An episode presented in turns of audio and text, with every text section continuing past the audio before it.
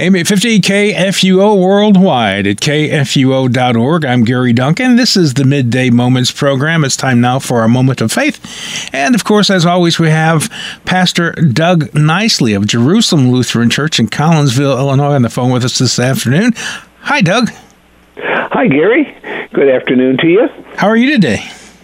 Hey, I'm doing all right. I'm just kind of staying at home. I've got one visit later on in the afternoon, but that's it. That's really nice. Okay, yeah. So we want to kind of pick up where a theme that you're on right now with some hymnody. Yeah, we're just going through the Lenten hymns, and we're following a lot of hymns all through the whole Lenten season with the hymns of Isaac Watts. Right. Guy who lived 300 years ago. This one's kind of interesting, at least where we start out. Let me start out by saying I'm just absolutely amazed at what people in church argue over. I understand that this is 300 years ago, but Isaac Watts got himself in trouble by writing hymns. Here's the story. Okay. Isaac Watts was the pastor at Mark Lane Chapel in London. He wrote many hymns to be sung by his church. That's what caused the controversy. One man complained, Christian congregations have shut out divinely inspired psalms and taken in Watts' flights of fancy. The issue was singing hymns instead of psalms exclusively. That's what they did. They wouldn't sing any hymn. It would only be variations on the psalms. This controversy spread across the Atlantic Ocean.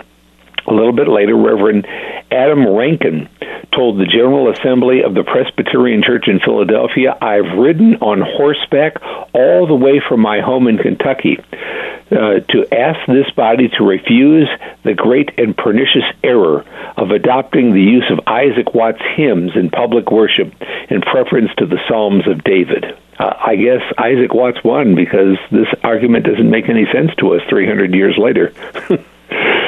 But anyway, let's see. We're not sure what caused Watts' depression in 1712, but he never recovered from his breakdown. He asked his church to discontinue his salary, but they refused and hired a co-pastor who assumed the bulk of the preaching duties. Watts remained as their pastor for the rest of his life. A wealthy couple from his church invited Watts to spend a week at their estate. Watts accepted this invitation and remained living with them until his death 36 years later. Could you imagine somebody living in your house for 36 years? Was not a relative? Yeah, that would be weird. It sure would. I'm glad it was a castle. Right. Watts never married, but he truly enjoyed the children in the house where he lived. In 1715, he published Divine and Moral Songs for Children. The book sold 80,000 copies in a single year. I found copies of this book still available at several sites on the Internet to this day. He wrote Children High or Low Degree, or the Church of England, or Dissenters, baptized in infancy or not, all joined together in these songs. As I have endeavored to sink the language to the level of a child's understanding, to profit all, if possible, and offend none. Sounds like the controversy he was involved in. Right. The song we sing today is one of the hymns in this book. It doesn't sound to us like a children's hymn, but the thoughts behind the lyrics are very easy to see and to understand, which makes it a children's hymn. Here's the hymn. I sing the almighty power of God that made the mountains rise, that spreads the flowing seas abroad and built the lofty skies. I sing the wisdom that ordained the sun to rule the day. The moon shines full at God's command, and all the stars obey. I sing to goodness of the Lord, who filled the earth with food, who formed the creatures through the word, and then pronounced them good. Lord, how thy wonders are displayed where'er I turn my eye. If I survey the ground I tread, or gaze upon the sky, There's not a plant or flower below, but makes thy glories known. And clouds arise and tempests blow by order from thy throne.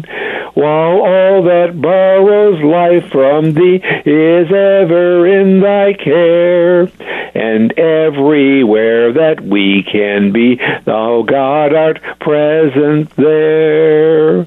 What was talking about here is actually taken from Psalm 104. So what he did was he took the words of a psalm and made them into a hymn, which 300 years ago was controversial. Well, here's the psalm verses. O Lord, how manifold are your works. In wisdom you have made them all. The earth is full of your creatures. Here is the sea and the great wide, which teems with creatures innumerable, living things, both small and great. There go the ships and Leviathan, which you have formed to play in it. These all look to you, and you give them their food in due season. When you give it to them, they gather it up. You open your hand, and they are filled with good things. When you hide your face, they are dismayed. When you take away their breath, they die and return to the dust. When you send forth your spirit, they are created, and renew the face of the ground. Well, because his last reference to God renewing after death, these verses are often used at cemeteries as we are about to bury a loved one. But children can understand this story a lot easier than we adults can. We can see God renewing the face of the earth every year at springtime.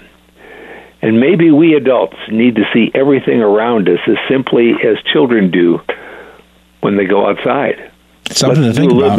That's for sure. Yeah, you know, it's not just something that we do at a cemetery to remind us that somebody who has died in the Lord is now going to live with him forever.